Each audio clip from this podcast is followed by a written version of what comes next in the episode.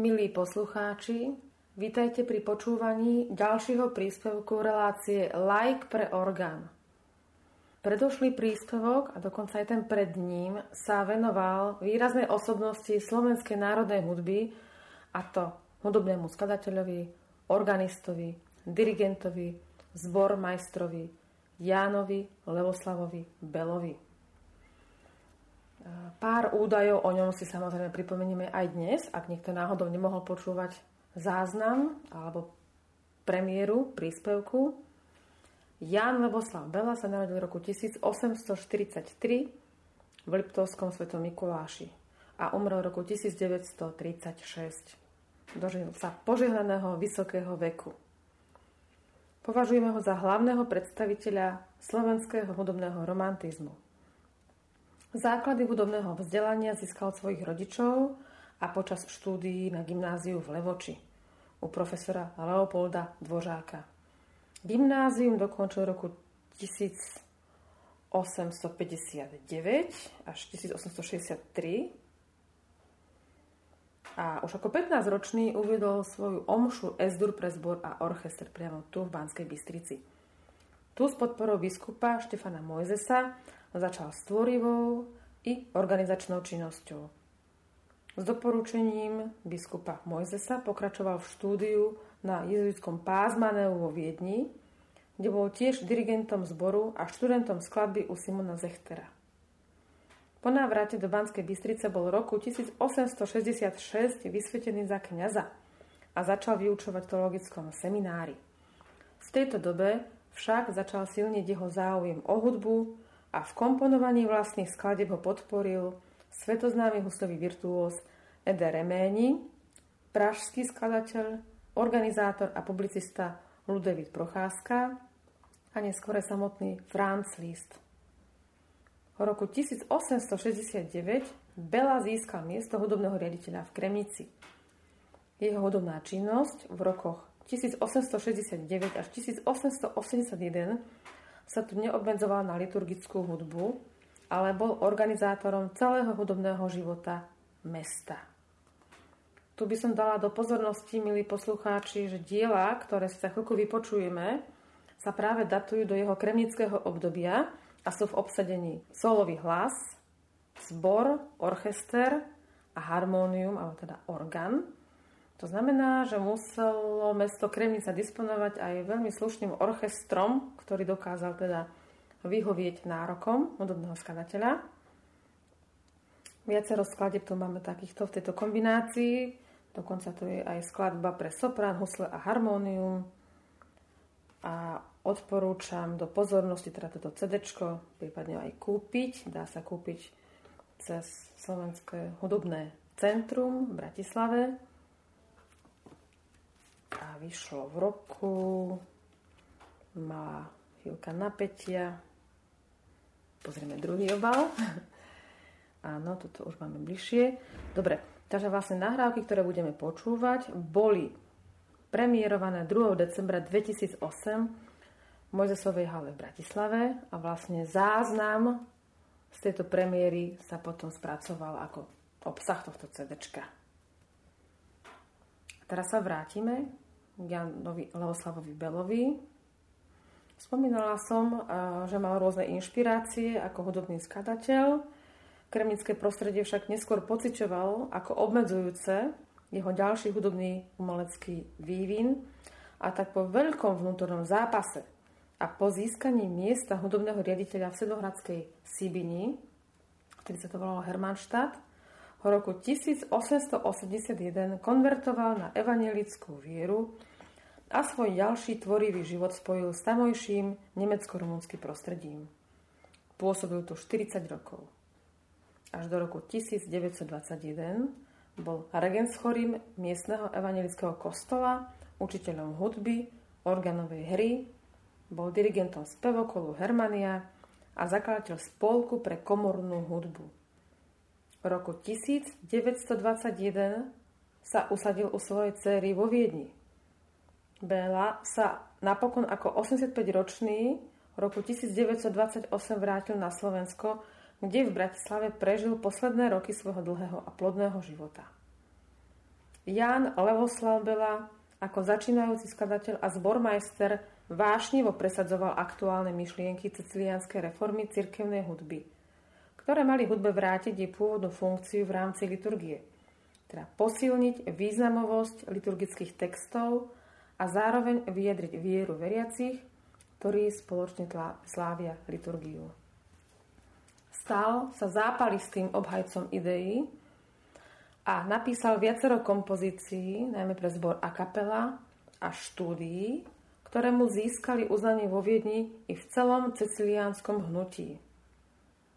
Kremnica, v ktorej Bela pôsobil v rokoch 1869 až 1881 ako hudobný riaditeľ, bola mnohonárodnostné banické mesto s prevládajúcim nemeckým osídlením.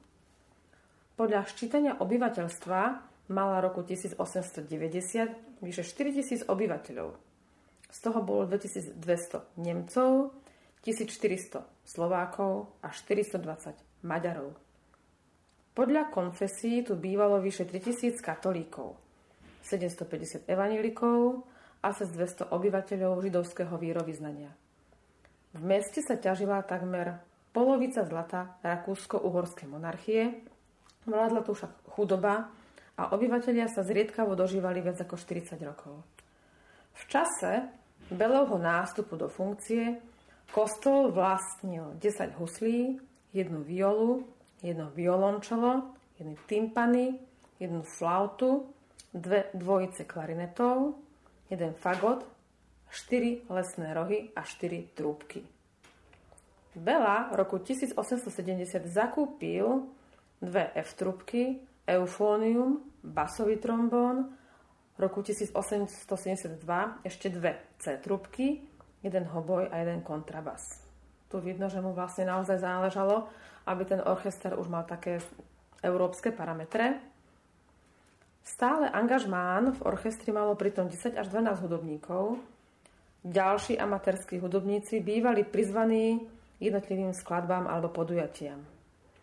Bela mal tiež k dispozícii z počiatku jednu sopranistku, jedného altistu, študenta gymnázia a jedného, ako píšu miestne noviny, tuberkulózneho tenoristu a taktiež troch väžových trubačov.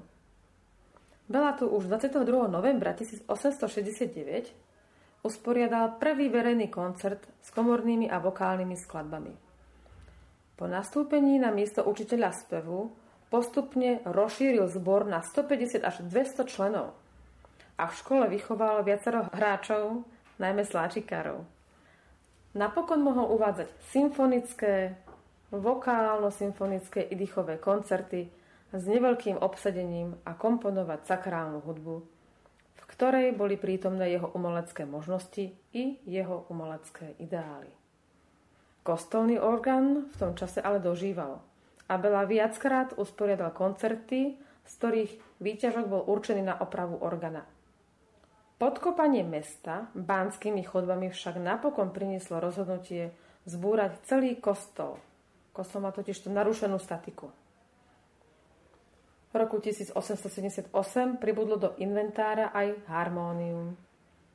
Pri veľa neriešiteľných problémov Belu nakoniec priviedlo k rozhodnutiu v januári 1881 uchádza sa o miesto kantora v Sibini, ktoré získal. A tak Bela opustil povolanie katolického kňaza, prestúpil na protestantskú vieru, presťahoval sa do Sibine a tu si ako 38-ročný, teda vlastne vo veku, keď už kremničania to mali dožívali, si založil rodinu. A teraz, milí poslucháči, by sme si mohli vypočuť pár diel, ako som už avizovala, z kremnického obdobia Jána Levoslava Belu. A bude to Tedeum, Audiutor meus, Asperges me domine, Verbum caro, Christus factus, Ave rex, Veni sancte spiritus a Terra tremuit. Skladby sú prevažne písané pre zbor a orchester so sprievodom harmónia. Ako som spomínala, ten orgán tam bol v zlom stave a boli tam aj solisti. Takže prajem vám príjemné a ničím, nikým nerušené počúvanie.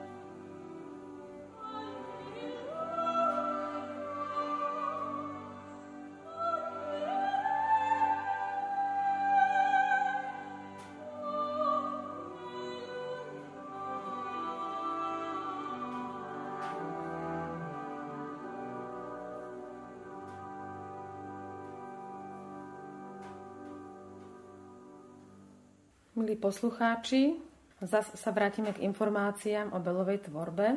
Jan Levoslav Bela sa v katolíckej tvorbe v latinskom jazyku venoval v roku 1859 až 1881, teda medzi 15. a 38. rokom svojho života v Banskej Bystrici, vo Viedni a v Kremnici. V komponovaní liturgickej hudby si sformoval svoje hudobné remeslo umelecké postupy a ideály, ktorých sa pridržal po celý život, a teda v čase, keď sa umelecky priaznivejšom prostredí venoval komponovaniu protestantskej i svetskej hudby. Oba jeho ranné skladateľské ideály, ceciliánska obroda cirkevnej hudby a vytvorenie národného variantu svetskej hudby mali spoločný koreň, ktorým bola romantická snaha preniknúť a nájsť onú pradávnu silu, ideálny čistý prameň, stojaci na počiatku umeleckých snách ľudstva, kde si v dávnoveku.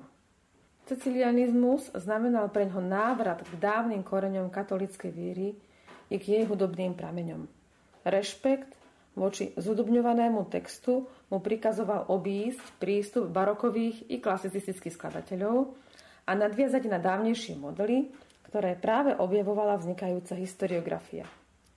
Základom belovej liturgickej hudby je integrovaný celok melodickej línie a textu alebo zborový štvorhlas, zhudobňujúci v prísnej sadzbe liturgický text. Väčšinu svojich cirkevných skladieb napísal pre mužský štvorhlas, zodpovedajúci dávnej tradícii. Tento štvorhlas plne rešpektuje liturgický text, jeho výslovnosť, gramatickú štruktúru, semantiku i jeho liturgickú funkciu. Svoju znalosť harmónie i kontrapunktu staval do služieb zdobňovaného slova. Základná textúra pritom mohla byť aj primerane zdobená, zahoditá do inštrumentálneho rucha nástrojov. Spojenie zborového a orchestrálneho média sa stalo druhým základným médiom jeho cirkevnej hudby. Spojenie solového hlasu s orchestrálnym sprievodom je tretím belovým médiom, ktoré bolo nositeľom introvertnejšej expresie. V belových liturgických áriách pritom nenájdeme nejakú spojitosť s opernou tradíciou. Nositeľom línie býva väčša sopránový hlas, len sporadicky je to nižší ženský hlas alebo bás. Jeho chrámovou speváčkou bola pravdepodobne slečna Henriette Campione, ku ktorej pocitoval vrúcný vzťah a ktoré venoval svoje prvé svetské piesne. Spojenie týchto médií a hudobných štruktúr do jediného celku uvoľnilo Belovú skladateľskú fantáziu a je charakteristické pre jeho rozsiahlejšie liturgické kompozície omše, rekviem a litánie. Belovo liturgické dielo zahrňalo niekoľko desiatok skladieb. Dnes zachovaná časť tohto diela obsahuje 6 vokálno-instrumentálnych omší, jednu omšu pre mužský zbor a jednu omšu pre jednohlasný spev a orgán, jediné rekviem a desiatky skladie pre mužský zbor, pre solový hlas a orchester, pre zbor, orchester, pre sola, zbor a orchester. Táto tvorba bola určená najmä pre kremnické prostredie, len sporadicky komponoval pre vzdialenejšie lokality, napríklad e, jeho posledné dve omše boli určené pre Viedeň a boli tu aj predvedené. Bela však svoje skladateľské ideály v Sibini nestratil. Prostredie tohto významného nemeckého kultúrneho centra malo veľkú tradíciu pestovania hudobnej kultúry a tak vrcholnú realizáciu belových skladateľských ideálov v oblasti liturgickej hudby priniesli napokon jeho protestantské kompozície v nemeckom jazyku. Zub času začal ohlodávať belovú katolickú tvorbu už v čase jeho konverzie – Spoločenské zmeny, ktoré vyústili do nastolenia komunistického režimu, spôsobili jej úplné zabudnutie a tak sa Belová liturgická, teda katolická i protestantská tvorba stala najmenej známou časťou jeho diela. Rukopisne zachované skladby si zväčša vyžadujú rekonštrukciu. Bela písal len skicu, ktorá bola postačujúca pre výrobu hlasov i pre uvedenie skladby, pričom umožňovala variantné znenia, napríklad s organovým sprievodom alebo orchestrálnym. Definitívnu partitúru písal len vtedy, keď vznikla príležitosť uviezť dielo vo vzdialenejšej lokalite. Rekonštrukcie všetkých dosiaľ nevydaných partitúr zo zachovaných skýc alebo hlasového materiálu sú dielom autora tohto textu, teda Vladimíra Godára. Za čo bude úprimná vďaka. Milí poslucháči, mali ste možnosť si vypočuť početné diela Jána Levoslava Belu. A to nie len organové, ale aj kompozície pre spev a orgán, pre spev, orchester v spolupráci so zborom. Sami vidíte, že organista už v tej dobe sa musel poriadne obracať, aby si splnil svoje poslanie a zároveň sa nejakým spôsobom aj uživil, lebo to je dosť často taká bolestivá téma organistov, ktorú mi povedia mimo mikrofón a ktorú tu teraz rozobrať veľmi nechcem. Ja si myslím, že každý z nás má svoju prácu, svoje povolanie svoje poslanie úprimne rád. Práve preto dúfam, že naša práca, naše vzdelávanie organistov, kantorov nebude archeologickou činnosťou, ale činnosťou, ktorá pretrvá. Ďakujem vám za pozornosť a v mene celej redakcie Rádia Mária Slovensko sa s vami lúčim. Prajem vám pokojný a požehnaný nedelný večer za celý realizačný tím Like pre orgán sa s vami lúči moderátorka Marta Gáborová.